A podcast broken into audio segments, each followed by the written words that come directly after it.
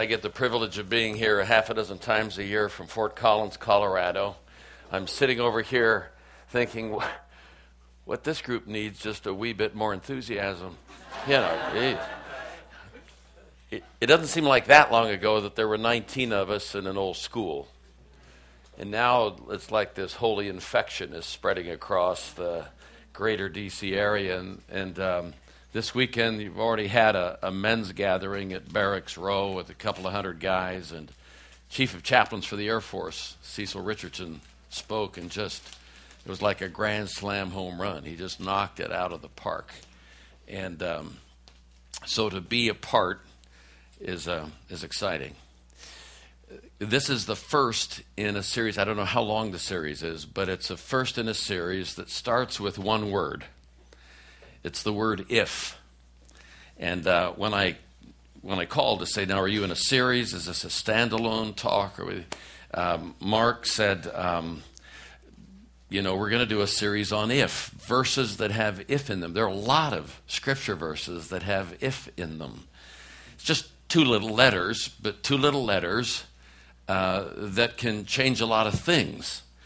Um, two letters can change a lot of stuff, like if you put U.S. before something like United States Army or you know that sort of stuff. Even one letter can change. One letter in the wrong place can change. Like like the difference between united and untied. You know, it all depends. this is going to sound cheesy and punny, but uh, it all depends where you put the I. Like if you it can be marital arts or it can be martial arts. Just thought I'd bring that up. But these two letters, IF, can either suggest regret or promise. Chaplain Barry Black of the United States Senate, retired two star admiral, uh, was raised in the hood in Baltimore. And he had a mom that used the if word. She said to him, if you memorize a scripture, I will give you 25 cents per scripture. He was getting rich because he was going, as he said, mostly with short verses. His mom picked up on that and started giving him a nickel a verse. But to this day, he is full of scripture because his mom said, if you do this, then this. If is a conditional idea. I chose my if verse out of the book of the Revelation. So if you have your Bibles tonight, I'd like you to turn with me to Revelation, the third chapter. The, uh, the writings in the first few chapters of the book of the Revelation are to churches in what is now Turkey, the seven churches. And this one, the church at Laodicea, is a very interesting one. I'm going to read it and I have to tell you, at one level, I'm, I feel awkward reading it because I don't think it applies to you. But I'm, I'm just going to read it, and you can, you can see what you think. To the angel of the church in Laodicea, this is Revelation 3.14. These are the words of the Amen, the faithful and true witness, the ruler of God's creation. I know your deeds, that you are neither cold nor hot.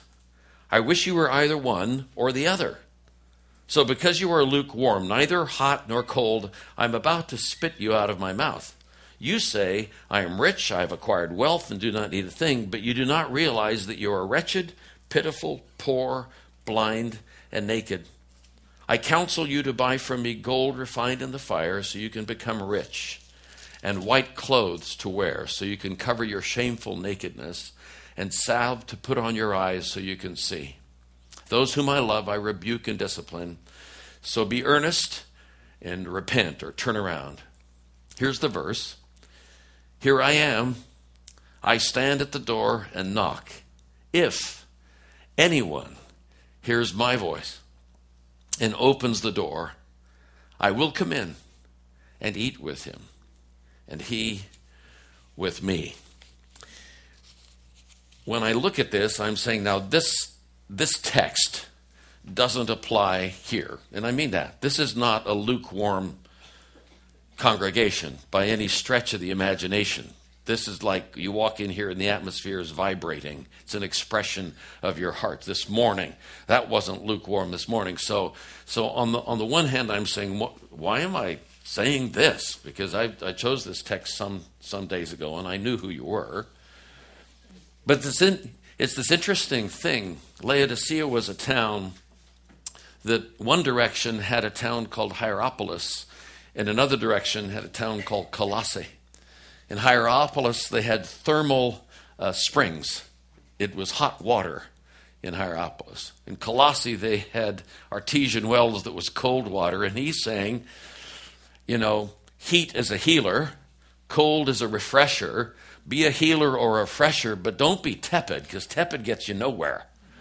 Yeah. And so, you know, I, I sense both hot and cold in this room in the best sense. I used to think this was a verse about if you were cold, you were just frozen, chosen, or whatever that is. And if you're hot, you're really enthusiastic. But that's not the context. The context, and everything in Scripture it has to do with context. At least the base has. It's like it's like real estate. You know, they say there are three words in real estate: location, location, location. In Scripture, context, context, context is really critical.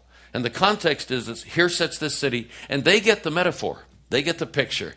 You've got these refreshing cold springs here, and you've got this hot water over here.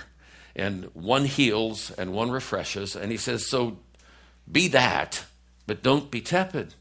He goes on to suggest that they have an image of themselves. They understand themselves in certain ways. They have achievement, they have successes.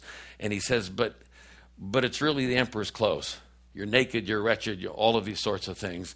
And, and he comes to that, what we call verse 3, 320, and he says, you know, now, in essence, this is fourth paraphrase. Don't get freaked out. Don't get totally discouraged. Because I love you, I discipline you. We discipline our children. You know, my father used to say, Now, Dick, this is going to hurt you, me, more than it hurts you. And I'm rolling my eyes saying, Oh, yeah, I get that, you know. But those whom I love, I rebuke and discipline. So be earnest, be serious about this, and turn around. Do something different. We just heard it here several times. You know, if the Lord is up to something, let's be willing to be experimental on the one hand, to be open to what He's doing, make adjustments on the other hand, in order to facilitate what His Spirit is up to and about. But I want to come to this text. Here I am. I stand at the door and knock. If anyone hears my voice and opens the door, I'll come in and eat with him, and he with me. Theologians talk about this verse quite a bit because they say wrongly this verse is used to talk about evangelism. If you open your heart to him, he'll come in. They say that, that the context doesn't allow for that, that this is written to the church to revitalize the church. But I would like to submit that the very ideas presented here are consistent with the character of Jesus, whether he's talking to someone who knows nothing about spiritual things, or whether he's talking to someone who knows something about spiritual things but has wandered off and fallen in the creek, or whatever it is. So here's the, here's the metaphor, here's the feel of it. Here I am, I stand at the door and I knock. And it means a continual knocking, a continuous knocking. I'm knocking on the door and I'm calling at the same time. Hello? Anybody there? Hey, hello? Anybody there?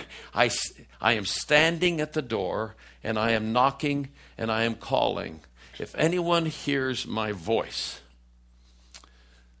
there are voice prints, you know that. You have a pastor who talks science, and I talk this much science, and if you press me for it, like the second question, I, I don't have anywhere to go because I give you everything.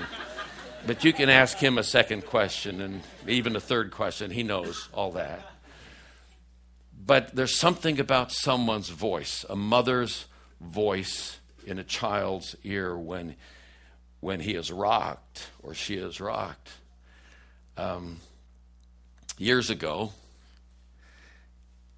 in Champaign Urbana, Illinois, when we had a congregation like this with people sitting on the floor around the front, had a radio program on the local CBS affiliate called Wake Up and Live. It was on Saturday morning for 10 minutes, and um, it was designed to bug pagans. That was sort of the idea of the program. We used secular music and interviews and things like that. And it was right after high school football scores or sports scores, and just before Charles Osgood of Newsbreak, who's now on CBS Sunday Morning. So I feel close to him, just because he doesn't know me, but I, I feel that. And one day I was making a telephone call. It's way before cell phones. I was calling California, and uh, and you used to have to go through an operator when you made a long distance call. So I'm waiting, and the phone's ringing. The operator says to me, "I really like your radio program." I said, "How do you know I have a radio program?" She said, "You're Dick Foth, aren't you?" I said, "Yes." She said, "I could tell by your voice."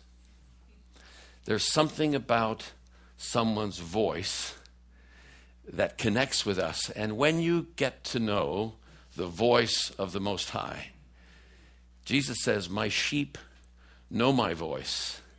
They come when I call, they answer when I knock. My voice is the thing that calls them. What do I take away from this? One of the things I take away that Jesus is apparently relentless. He's apparently relentless. He is not the God who is a pouting God. If we don't do things he says, he doesn't pout or become petulant. He doesn't wander off and say, I think I'll go find some other folks because these folks have fouled up. You know, old Foth over there, he fallen, he fell in the bog and he was an idiot. I'll just leave him there and I'll just go over here. Know, it, it says that he comes and he stands in the door at the door and he knocks and he's persistent in that. The poet said that, that he is the hound of heaven who chases us up the days and down the years. There are many pictures that artists have put together of this Jesus who stands at the door and knocks. And many of the pictures don't have a, a handle on the front door. And preacher types like me come along and say, you know, the, the, that the handle's on the inside and you have to open the door and, and that's how that's how he gets in when Karl Barth theologian of some years past saw that picture. He's a swiss theologian. He said nine. No that's not how it is. He says i am a rebel against god and i am shoving the furniture of my life up against the door the chairs and the tables and the chair, you know and the lamps and all that. And jesus takes the cross and smashes down the door and chases me into the kitchen and grabs me and says gotcha. And we say, I give up. This is not a passive God. This is the God who says, I'm not passive, I'm not tepid, I'm refreshing, I'm a healer. I expect you to get that. I want you to be a part of the refreshing, healing thing that I'm doing. This idea that if I open the door, he will invite himself in. I love this. This, this at one level sounds strange to me. I'll knock on the door, I'll call. If you come, I'll come in and have your evening meal with you. Guess who's coming to dinner? He invites him. What do you? Here's the God who chases me down and then invites himself to dinner at my house. I think the idea behind it is why don't I have dinner at your house? And then ultimately, we'll have dinner at my house. I'll take you where I am. You've heard me say this before, but when I first came to Capitol Hill, I'm a kid from East Oakland, California. I'm not a Yale graduate. I don't have money. Um, I'm not connected like some of the other brothers and sisters in Washington, D.C. I don't have the history or the roots that I'm from East Oakland, California. And one of, the, one of the first times I was walking through the halls of Congress and I was supposed to meet with a senator, I, you know, I was insecure. All of us are insecure, just in different places. All of us are ignorant, just in different places. And here is the God who comes along and says, why don't we put you all together? We'll get one secure person out of it. You know, let's, let's do that. You know, one really smart guy. You know, let's do that. But I'm walking and I'm sort of whining to God. and I say, I don't know why I'm here. How and, and what I sensed him saying to me is, here's the deal, Foth. If you speak to me, if you speak to the king of the universe in the morning, it's not so difficult to speak to a United States senator in the afternoon. And I said, but how, can I explain your journey to them? How, how can I explain, behold, I stand at the door? How, how do I explain that in like Hill language or in Pentagon language? Or, I mean, because there are different dialects in town. Like if you go to the Hill, they're talking about markups and conference and, you know, and, and stacked votes and all that. And if you go to the Pentagon, they're talking about taking a TDY to CINCPAC. And you go to state, they got another variation. It's just, you know. And so I couldn't use like church language, like blessing or salvation. You know, they, you don't, they don't use that so much in caucuses. And, uh, I, and I just had this thought that, that Scripture talks about place. Here it talks about a place. Behold, I stand at the door and knock. He's writing with church in Laodicea, a very specific place. And I felt like Lord was saying to me, here's, here's how it works, Foth. I'll leave my place. I'll come to your place. I'll take your place. Then we'll go to my place. So he says, Why don't I come have dinner at your house? And then you can come have dinner at my house. Now, see, this is consistent with the problem Jesus had in the Gospels. When you read Luke 15, listen to how it says, to what it says in the first couple of verses. Now, the tax collectors and sinners were all gathering around to hear him, but the Pharisees and the teachers of the law muttered, This man welcomes sinners, and here's the killer, and eats with them. He eats with them. And Jesus responds to this by telling three stories a parable of a lost sheep. 99 sheep are in the fold. One is lost, and he goes and finds the lost one. A lost coin. In those countries in the Middle East and South Asia, oftentimes the women will wear their valuables on themselves, bangles or coins. And she lost one of the coins and swept the whole house to, to find the lost coin. And then the lost boy, or the parable of the gracious father. And in each of the in each of the situations, he is chiding the religious types for saying, Why can't you rejoice when somebody is set free? Why can't you rejoice when someone is found? Why can't you rejoice when someone comes back to life, if you will? I love that thought that Jesus did not come to make bad people good, He came to make dead people live.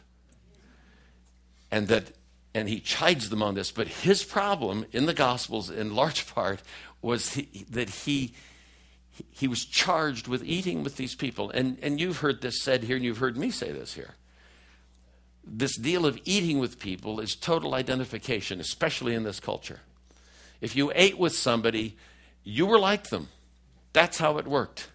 When you come to my house, let's say that we invite you over to our home in Fort Collins. You'd like it. It's, it's a nice house, but the thing you'd like most is that my wife Ruth makes unbelievable scones and, and freezer made raspberry and strawberry jam with butter.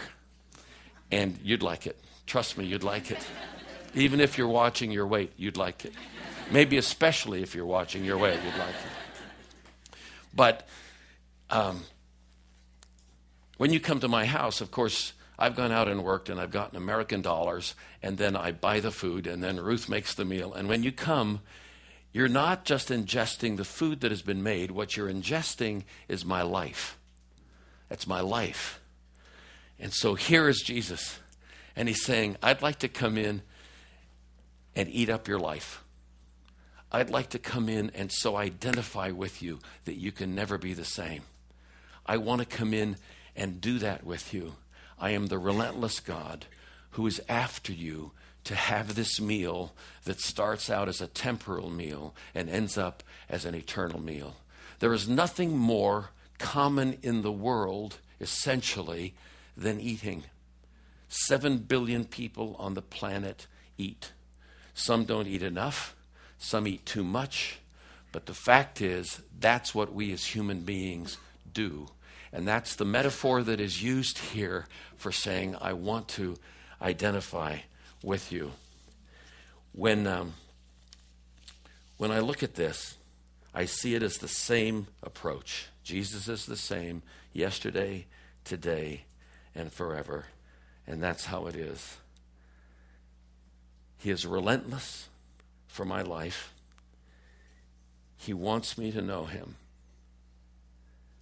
When I think about the insistency or the persistence of God, I think of our oldest daughter, Erica, Erica Clements. I called her this afternoon and said, I want to use you for an illustration. Is it okay? She said, Yeah. She and her husband have four children. The eldest is a junior at the University of Oregon, and the youngest is nine. Erica, two days ago, was 46 years old. When she was one, we lived in a little house in Urbana, Illinois. She was our only child. We had three rooms our bedroom, her bedroom, and a room that I used for an office.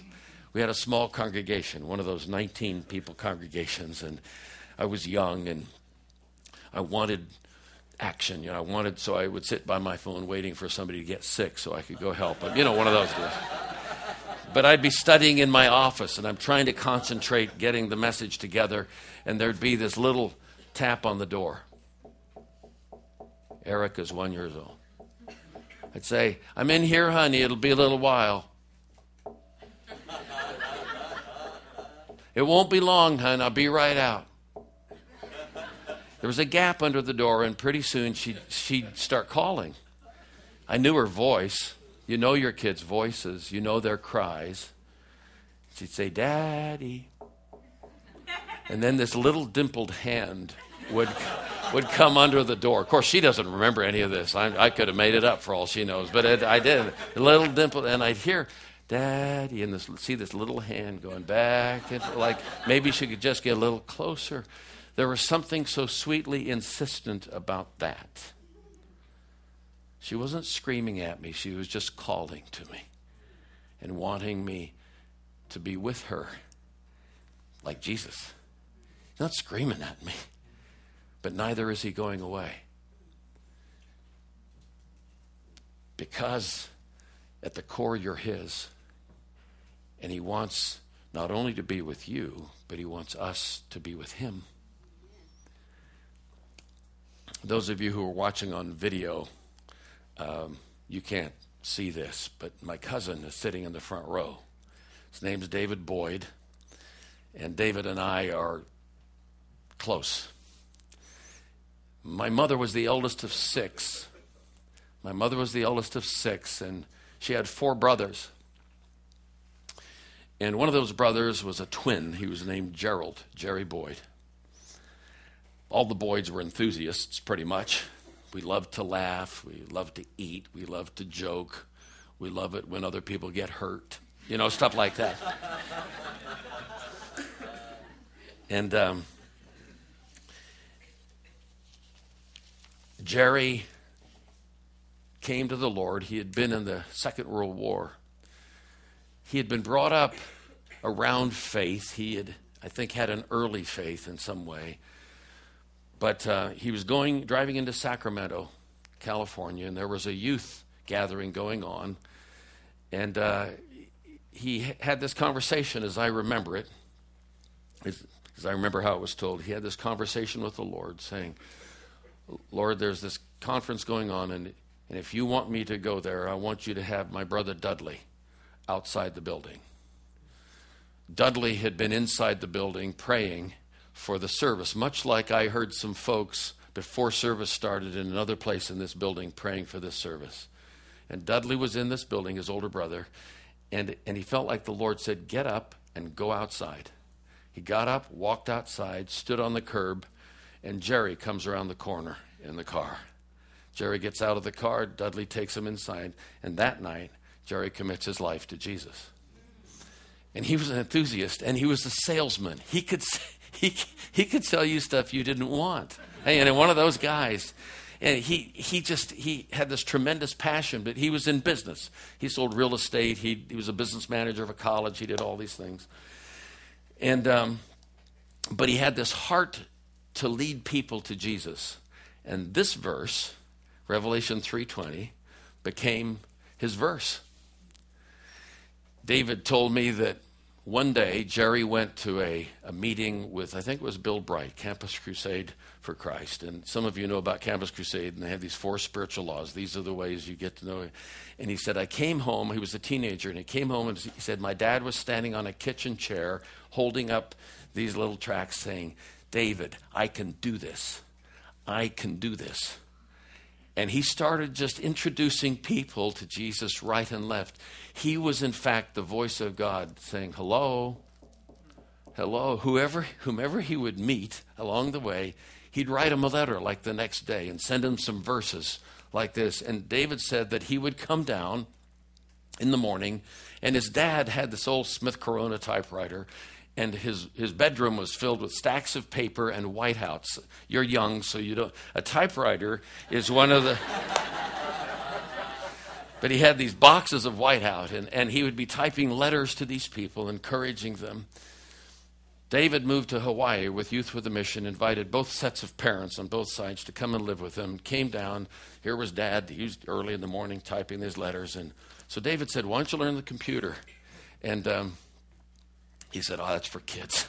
You know, but one of their kids, I think it was John Mark, uh, taught him the computer. John Mark was 12 or 13. Taught his dad the computer, and of course he didn't need the whiteout anymore. And he, but early every morning he'd be doing this, you know, doing type. And one day, David, David came down, and his dad said, "David, do you know what a chat room is?"